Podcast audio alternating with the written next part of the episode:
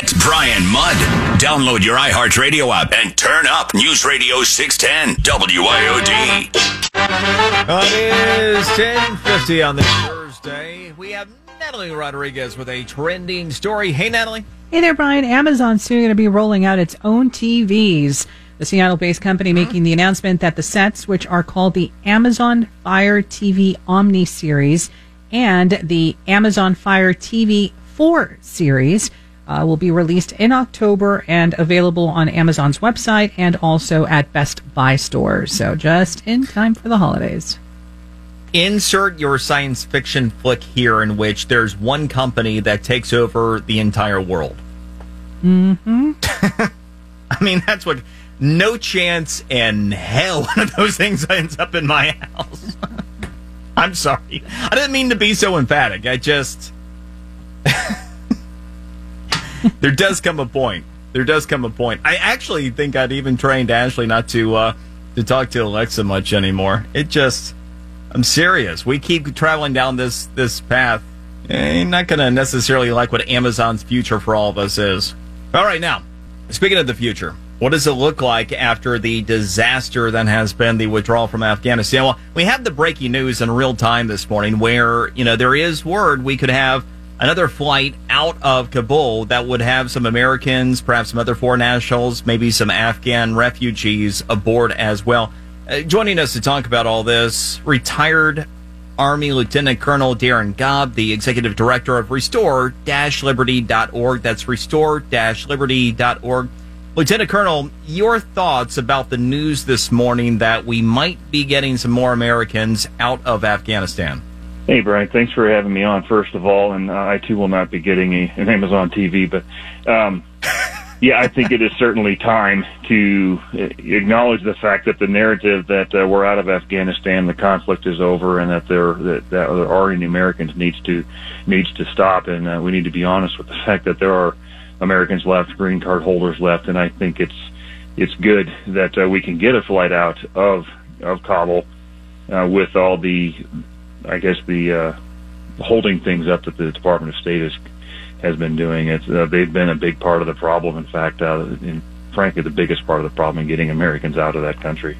Yeah, no doubt. And, you know, from your perspective, the concerns are so many. You know, obviously, we know what happened when Afghanistan was left to its own devices previously. We have certainly that threat. My bigger concern, even than the Taliban at this point, is, is perhaps China and their interest in there, and then also the impact it might have on Taiwan. Are you, do you have concerns that this could be a catalyst to something much bigger on a global scale? Oh, abs- absolutely. No, I've I've been watching this for quite some time. Of course, I spent four tours over there myself, and even back as far as 2006, I saw Chinese interests moving in, specifically in the mining arena, as, as you've probably seen in the news recently. But uh, I ask some questions along the lines of uh, our NATO allies. Do they think that they're alone now? I mean, is, is NATO just purely a European thing? And some of my former NATO ally friends have been asking me the same question.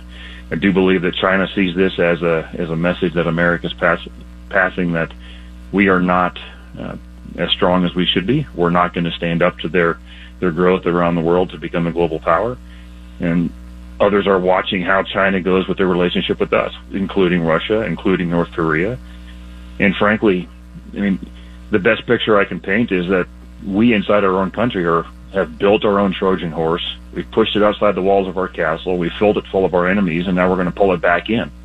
That's not a good idea. Uh, the world is watching us, and a, a non-combatant evacuation operation similar to like you just saw in Kabul, and the message it passed to the world was that we really don't know what we're doing, and we're not ready to stand behind our allies anymore. We're going to go ahead and leave you behind I want to ask you an unfair and provocative question, but I would really be interested in your perspective. That's cryptic, I know. uh, speaking to uh, retired Lieutenant Colonel Darin Gaub, we know that President Trump put the world on notice.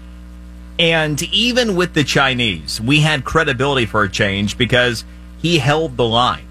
And the Chinese saw, holy crap, the U.S. economy is actually thriving as we're hold, being held to account. And so it changed the dynamic in many respects. But then you saw what happened as you know the virus got out there and Trump's poll numbers dropped, and it looked like Biden was was sitting in a better position.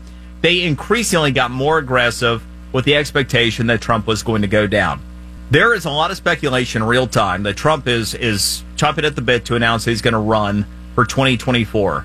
While it's political theater in this country, do you actually think there might be some national security benefit to him potentially getting out there if it looks like he stands a decent you know chance of becoming president again? Well, like you said, that's a uh, that's an unfair question.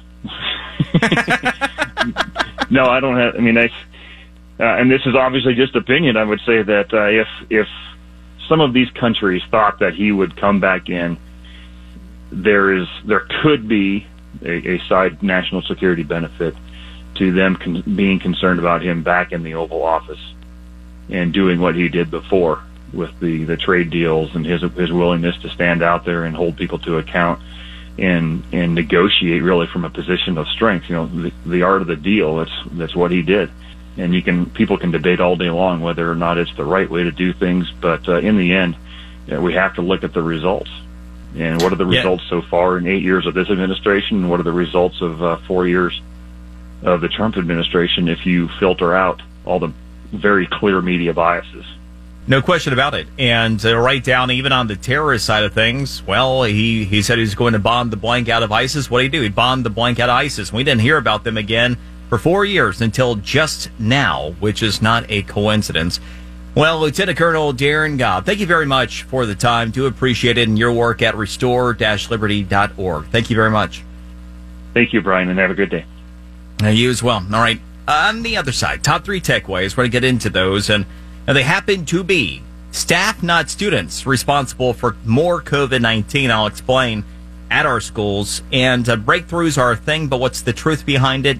Not being the normal times. Yeah, sure enough on that one. And also, we're checking on the financial markets as well with Caleb Silver from Investopedia. Next, right here on the Brian Mudd Show, News Radio 610 WIOD.